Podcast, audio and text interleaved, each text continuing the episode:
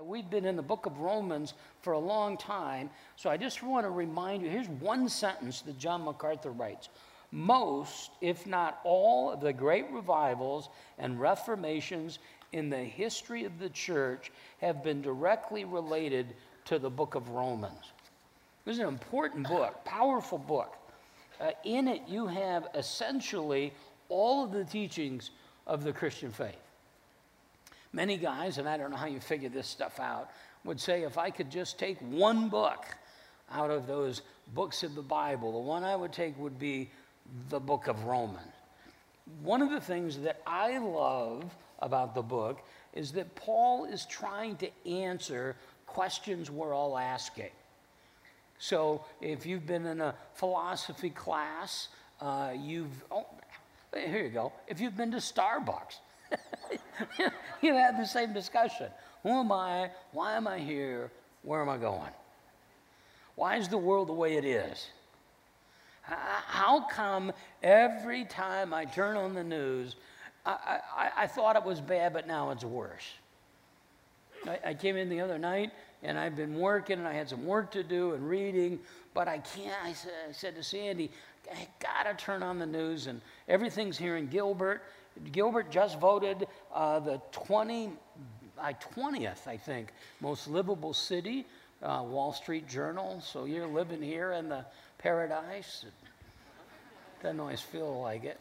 Uh, but, but we're here, but maybe the rest of the world's falling apart. So I turn on the news, and five minutes into it, I'm moaning and groaning. And she, Sandy said, just, just turn it off. You have reading to do, just read. I said, nah, I'm going to watch Christian TV. And she said, oh, no. Uh, uh, I'm going to go for a run. I don't want to be here for that. But it just gets worse. I mean, I go, God, uh, why is it this way? Well, Paul talks about that. Now, the section we have in front of us today is, I think, and again, maybe it's just me, maybe I'm out of practice, it's a tough section to teach. So let's read it. It's Romans chapter 12, verse 17 through 21. You have it in front of you, maybe in your Bible. If you have a phone, there's not a problem with you pulling up a phone app. You got an iPad or whatever it is you have. Uh, that, there it is on the screen. I teach, and I think I'm about the only one left on staff. I use the New American Standard, so you may see some variance, uh, but I, God used that to save me, and I just having a hard time changing. So for now, we're going to stick with this. Here's the passage for today Never pay back evil for evil to anyone. Respect what is right in the sight of all men. If possible, so far as it depends on you, be at peace with all men.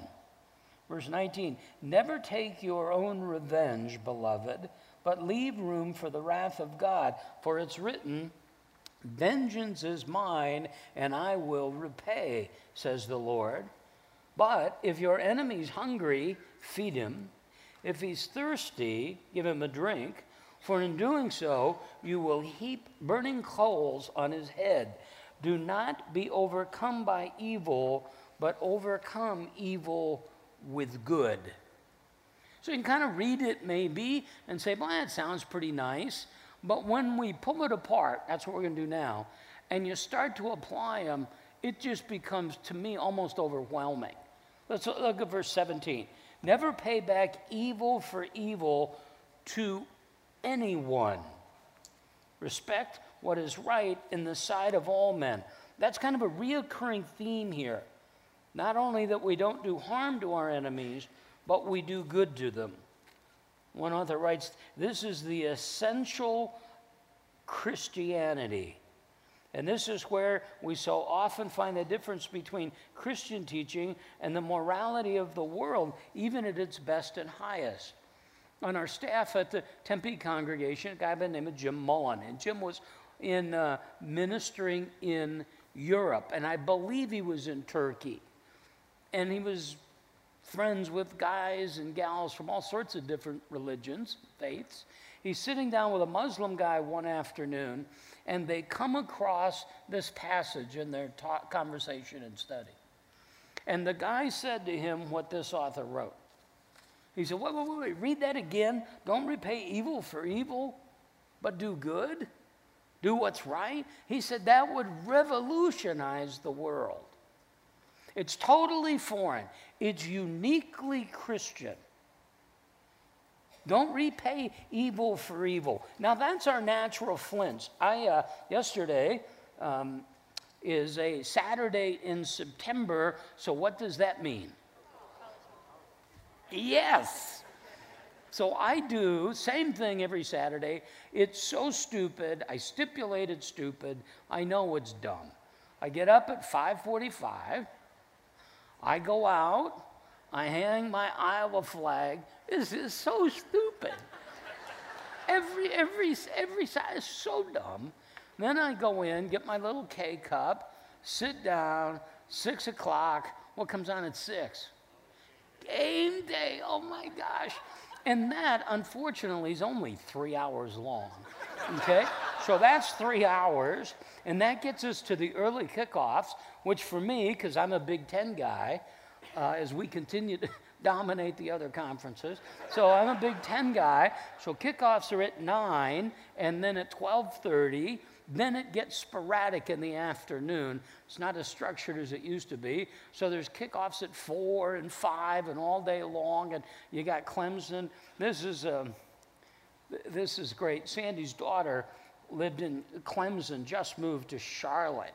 So she had a bunch of friends together for the Clemson game yesterday, Clemson Florida State, and she was responsible for food. So what did she cook? Crab legs. But uh, those of you that are football fans, that'll sink in there. And so it's game day. Well, I'm watching. I didn't watch very much yesterday, really. But I, I, it happened in the Iowa game, happened in the Clemson game, happened in the Alabama game. Maybe I watched more than I thought now that I think about it.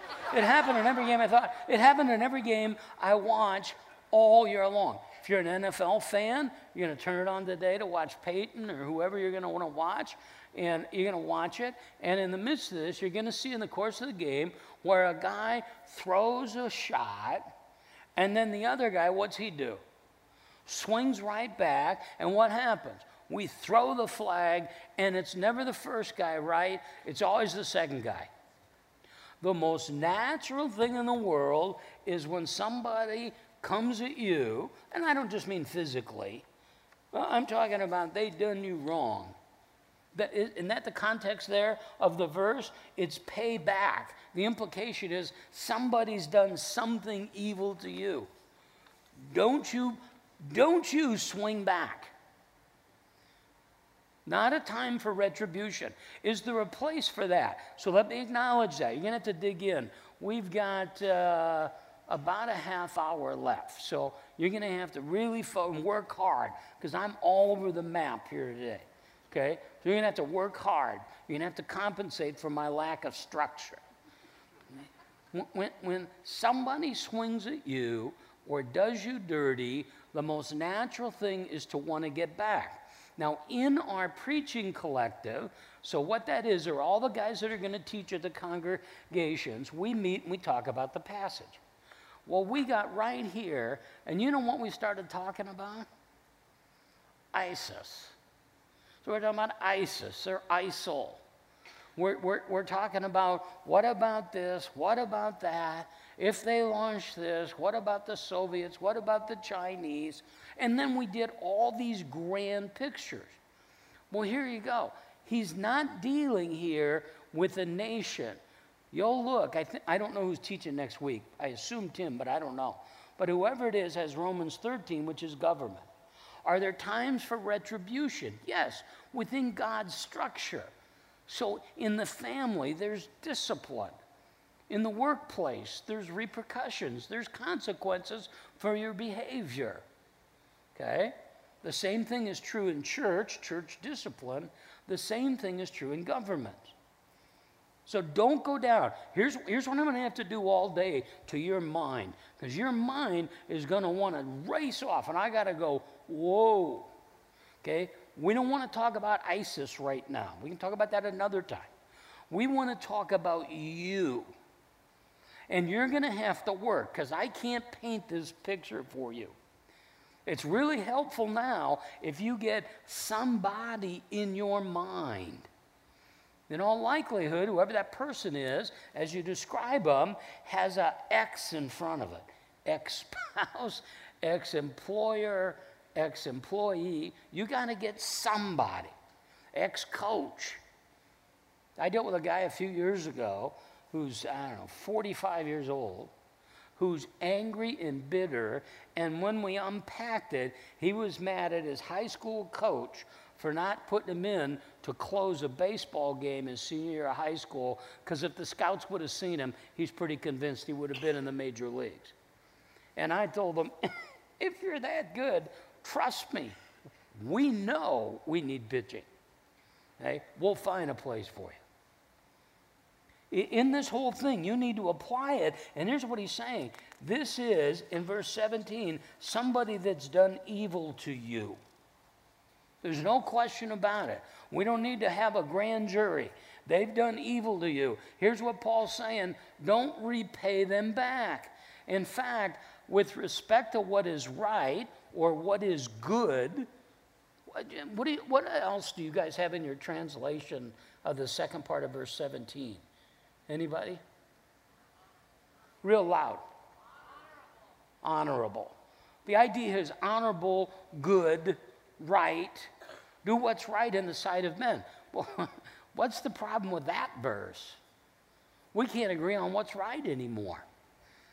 There was a huge study done several years ago published in a book that was called A Day the America Told the Truth, where they surveyed 2,000 people, and their conclusion was, and I quote, there's a letdown in the moral values that now considered are considered to be the number one problem in the country. We can't agree on what's right.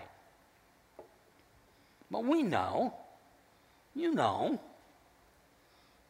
if it's something you hide when you do, eh, probably not right. You do what's right in the sight of all men. You take the high road.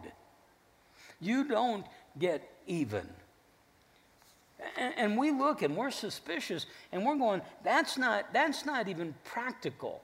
A friend of mine was lecturing the uh, freshman business students at UCLA, and it was on morals and ethics and all of this. When he was done, the first question that he was asked was this Do you know one person, man or woman, who's been successful in business and is honest.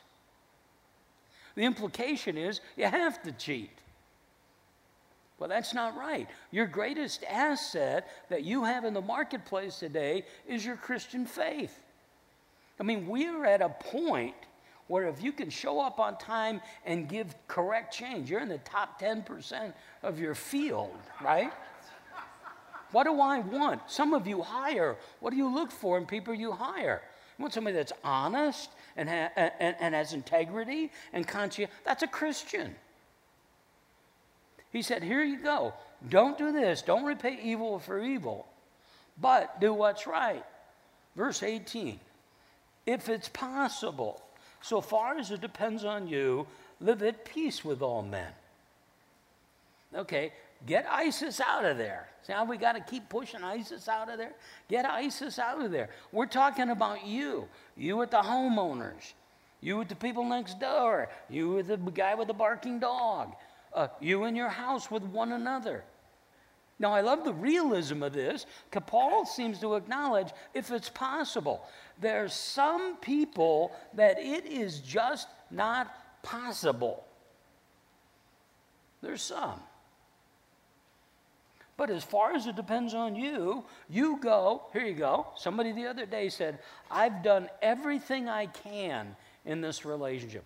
Okay, I, I, I don't know if that's true or not, but Paul's saying in verse 18, if you've done everything you can, kudos to you, buddy. But, but see, this is right down into the relationship. Uh, I had, I don't know how old Sarah and Haley were, not very, maybe 10, 11. And it was a football Saturday. And I'm watching, I mean, it's a, it's a, I'm watching like Toledo and Connecticut. It's a big game. And uh, Susan came in and said, I'm going to go and get sandwiches. What, what, What kind of sandwiches do you, do you want? What do you want? And I said, Do I look discerning when it comes? Whatever. Just whatever you got, bring it. So in it came, and I got a sandwich. And Sarah's there, Haley's there, a couple of their friends. They're in our dining room eating. And uh, I get up and I go over to, to get seconds. And, and Susan said, You know, uh, the girls are in there and I think they're hungry. Why don't you wait and see what they want? Why don't, why don't you wait and let those sit? And I said, You have got to be kidding me. Okay? I'm not, ask, I'm not asking you to go to the moon. Is it a money issue? Because, baby, I got cash and a credit card. All I'm saying is, you know I'm in a growth spurt. Bring, bring the food. It can't be this hard. Get the food in here. So I go over and I sit down and I hear the girls say, Oh, mom, we could eat a horse. Okay? So pretty soon the girls are gone and, and, and Susan picks up the sandwich and she comes over. Now there's a lot of way, lot of ways to set down a sandwich. Okay? A lot of ways to accomplish this task. So she comes over and sets the sandwich down in front of me. So we are at a critical point, aren't we? Because we know the fundamental principle. What is it? The one who talks next loses. and she said, I, I know you want to watch the game and, and the girls can be distracting. I, I'm going to I'm to take them to the mall and get out of here so you can watch the game. Now, I want to replay that. Okay? Because you see how this could have gone like this? Because you want to repay evil for evil. Well, she can take this steak and go right up with it and go, hey, pal, hey, slick, here you go. And then it can go like this, and it can go like this, and pretty soon you got a situation like this. What happened is this explosive, you can feel, you can, and when you tell the story, you should have been in the room. When you tell the story, you go,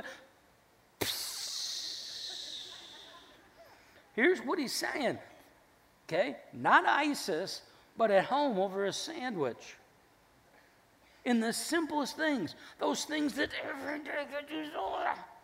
As far as it depends on you, live at peace with one another.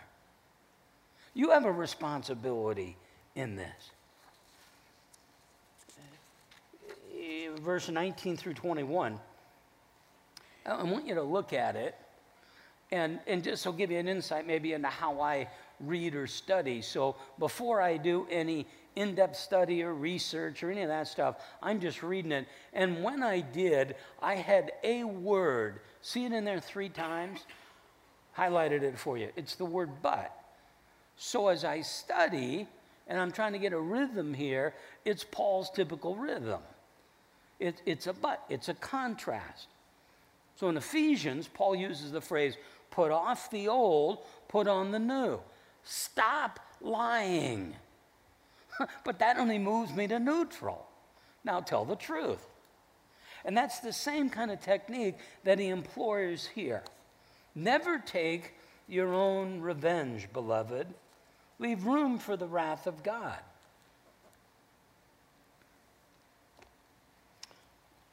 He said this don't, don't try to even the score. Now, the implication is clear that the other person has done wrong. He's just saying to you, don't take that person and turn him into an enemy. There you go. Oh, this, this, is really tough. Love them. Well, love them means don't keep score. That's 1 Corinthians 13. Don't reckon. Don't keep an account. Think about the other person, not about yourself. Don't take revenge. Don't try to, don't try to do that because you're only going to mess it up. I was watching a, uh, a special this week on Watergate, and I thought this is going to be a great illustration. Then I realized that half of you don't even know what Watergate is. You're too young for that. But, uh, so, but I want to tee it up for you. Watergate is a a name that's attached to an event that occurred in 1972. when the Republican Party, it was, it was the Committee to Reelect the President, CREEP. The Committee to Reelect the President uh, broke into and bugged the Democratic National Headquarters. And it was in the, the Watergate office complex. What happened is that these guys were caught and then it was discovered that they had a trail back to the White House that went all the way to the president's office, not necessarily proving that Nixon was in on the break in plan, but pretty well was in on the cover up. And it was dumb and stupid, but he was blind. And one of his aides said the problem with the president is that he didn't have adversaries, he had enemies. That's exactly what he's saying here. Don't have enemies. You're going to be in these adversarial relationships, but don't turn this person into an enemy. Leave an opportunity for God's wrath. Vengeance is mine. He'll resolve it. I don't know how. Is he going to zap them? I don't know. It doesn't matter. It's his job to balance the books, not mine. Vengeance is mine. But then he doesn't just move you to neutral. Verse 20 if your enemy's hungry, feed him.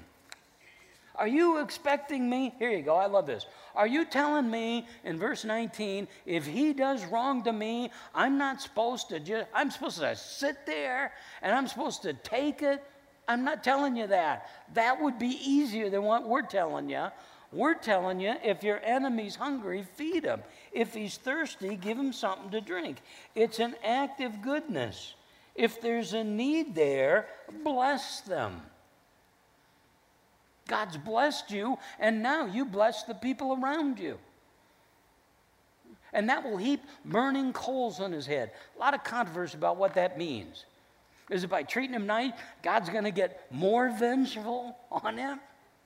Or by treating him nice, you're going to bring shame to him? Or by responding this way, and this could well be it, is that he's going to see good and the good is over, over going to, going to overcome the evil? That's kind of what it seems like he's saying in the summary statement in verse 19 it's the theme of this section. Don't you be overcome with evil, but you overcome evil with good. You control yourself. Don't you get swept away in this, cause, and it's, okay, most natural thing in the world, isn't you help me out. I don't get mad, I get even. That's how we do it. That's not just American, that's the human race. Going back to the story of Jim Mullen, can you imagine what it would be like if we dealt with things this way? It's Gandhi's. Gandhi's comment an eye for an eye, and the world's going blind. It's to love that other person. Now, when I read this and I begin to unpack this, I have two reactions. Here's the first one I don't want to do it. This to me is very hard to do. If I talk about the Christian life, and, and I, I do all the things that you associate with it, all the things that are in your bulletin Bible study here, women's ministry here, this thing over here, I can kind of go, okay, I'm going to get busy. But now he says, I want you to not repay evil for evil. I want you to act in a way that is entirely supernatural. The supernatural doesn't fall for the trap, I don't get mad, I get even. The supernatural said, I'm not going to get even. And I got this. I want you to, I want you to know that I know what you're thinking. I know you're thinking, ah, I got it in church, that might work. But in the real world, things don't work this way. Paul doesn't say, don't repay evil for evil, except in the real world. He says, and this is, to me, really powerful teaching, not mine, his. That if you're a Christian and you're obsessed with vengeance and anger, it's only, you're, you're, you're Richard Nixon. It's only going to destroy you. I know this sounds so trivial, but, but here you go. Let it go. But when he took advantage, I got it. I got it. We've already stipulated that you've been done dirty. But I want to I want to square it away. Well, let me go back to the very beginning of Romans chapter 12. Because this is what hit me in my study. Paul says this, Romans 12, 1 and 2. I urge you, brethren, by the mercies of God, present your bodies as a living sacrifice. He's saying this the therefore there connects Romans chapter 1, 2, 3, 4, 5, 6, 11 with Romans 12. Because all this stuff is true, uh, there's consequence to it. Because you were lost and you've been redeemed, and now nothing can separate you from the love of Christ, I want you to live this way. And the big challenge is going to be in verse 2. Don't be conformed to this world, but be transformed by the renewing of your mind. That word that's translated conformed refers to an outward expression that doesn't reflect what's going on within, it's a masquerade. Listen, you aren't like the rest of the world, so don't act like it. Let me give you three other uh, translation paraphrases of verse 2. The Amplified. Don't be conformed to this age, fashioned after and adapted to an external superficial custom. Be transformed, changed by the entire renewal of your mind, its new ideals, new attitudes. The J.B. Phillips paraphrase Don't let the world squeeze you into its mold, but let God remold you. The Living Bible don't copy the behavior and the customs of the world. Now, we can talk about all sorts of things that are associated with it, but let me tell you what's on the list today. Here's how the world says it I don't get mad, I get even. Don't you copy that behavior. Don't let the world squeeze you into its mold. Don't go to work tomorrow and somebody say, What did you do yesterday? Well, went to church. Oh my golly, what did they do there? Well, they tried to sell a book and, and they got some politic guys coming in and he sang some songs. and It was really good. And then the guy talked. Oh, what did he talk about? Well, he talked about he talked about how like we don't get mad and we don't get even. We we absorb the blow. And he said, Well, let me tell you what, pal. If you're going to be a salesman in this office, you can't be a mamsy pamsy going around. Everybody will all work out. That doesn't work. And the world's going to try to squeeze you into that, and you're going to go into that manager and say, Here's what happened. And he said, Let's put it to them. If they cheat, we cheat. They took advantage of us. we got them. Paul says that's typically natural thinking, and because you have a new heart, you don't think that way anymore. See the transformational power of this? Be transformed. It means that we're commanded to allow ourselves to be changed outwardly into conformity in in. We begin to look redeemed. Imagine a marriage like this. Imagine a marriage. Then, when you walk in, that's filled with all of this pressure. And I'm not denying the pressure, and I'm not denying the other person's put it to you, but all of a sudden you say, Hey, here's your sandwich. See that? And it's the same old things. It's the guy that says, When I argue with my wife, she doesn't get hysterical, she gets historical. Back in June of 73. You know, it's all that, it's all, it's all that stuff. I got it. I got it. I know it's true. You don't have to, listen, when this is over, you don't have to come up and tell me you don't understand. I understand, and I know it's real, but I want you to understand I know this is really hard. This is really difficult, especially when you've been doing it year after year after year after year. But read the language, it's all inclusive. It doesn't have any exceptions, and it doesn't have an expiration date. He doesn't say, don't repay evil for evil unless she does this or he does that. And it doesn't say, all right, I got it. I, every time, and, and I'm sure that's hyperbole, but almost every time I've been in a situation, a counseling or some sort of arbitration type situation, the person will say, all right, okay, I can see where this would be helpful then they'll ask this How long do I have to do this? Well, buddy, until you die. And that may be a new prayer request for you because this is because I got how miserable this is. You see this? I want you to see that I feel it. But I don't want to give you the wiggle, wiggle room. I don't want to talk about ISIS. I want to talk about the person that's in your head, was in there 20 minutes ago the person across the table from you at dinner, the person that's there on the holidays, the person that's at work. It's going you, you're going to be able to apply this before you get out of the parking lot today. right? And in there, I told you I had two reactions when I read it. The first one was, I can't do this. I don't want to do it. And the second one was, I, I can't, I can't do it. And that's exactly right. Ephesians 5:18. Although we aspire to this outward change, it can be accomplished only through the Holy Spirit working in us. There's a phrase, I, I, got, I got all kinds of phrases that drive me nuts. You know, it's his body of work. I mean, I'm sick of all this. Here, here, here's, here, here's one that I'm sick of, and that is I, I, I can't do this, but the Holy Spirit can do, me in, do it in me.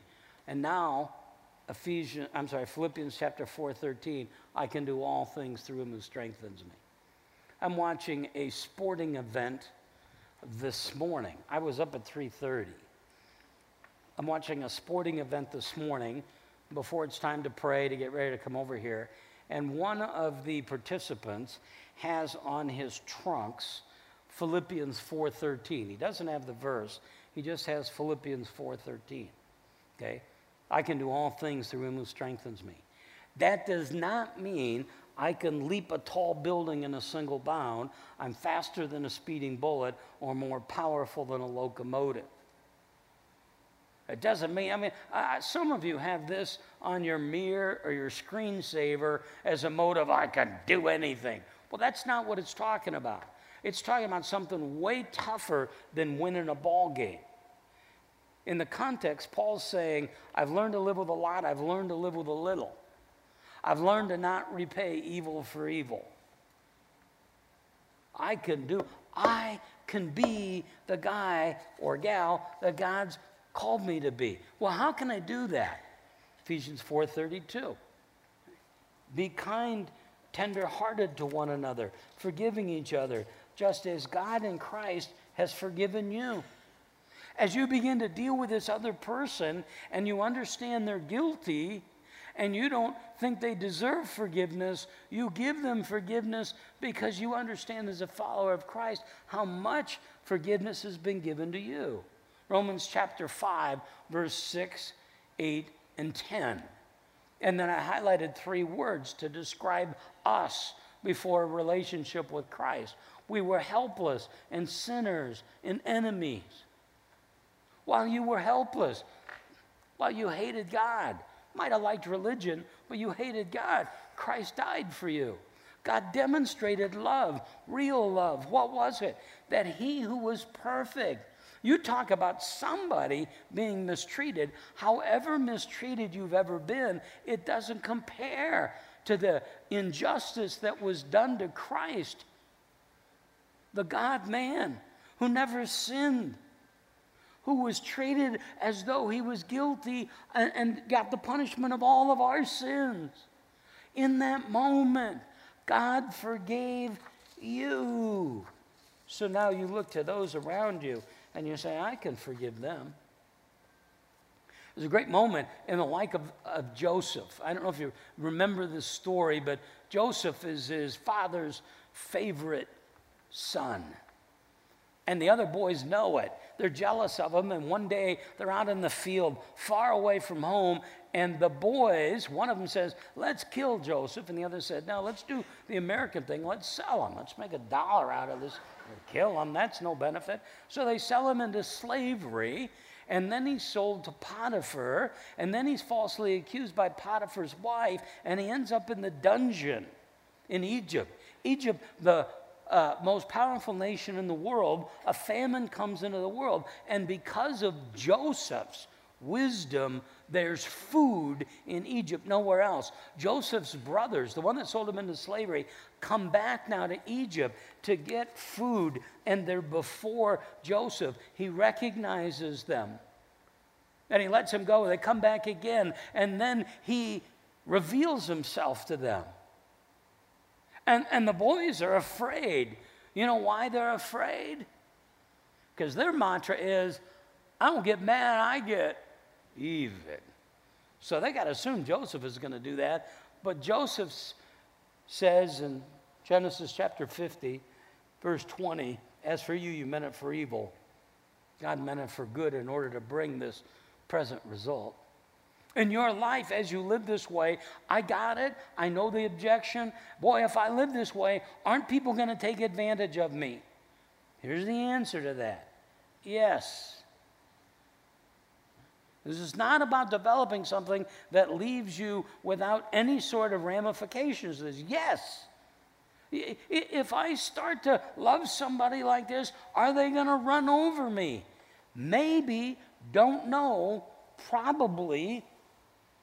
But then again, you're not supposed to be keeping score. You're supposed to overcome that evil with good. I don't know if I can do this last sentence. It's the sentence I've been using in the series I'm teaching in Priority Living, which, by the way, I teach in the Commons on Wednesday morning at 7. Our hope is rooted in the character of God and the promises of God, sovereignty of God, the faithfulness of God. Our hope in the world in general, okay? I, I, I love I love all of this. I don't know why I love it. But, but listen, vow, Ducey. My hope is not in either one of them ultimately. Does it matter? Absolutely, it matters. But my hope is in the character of God. If I live this way, are there going to be human uh, ramifications to it? Maybe, but God's called me to live this way. And I can trust the character of God and the promise of God and the sovereignty of God and the faithfulness of God.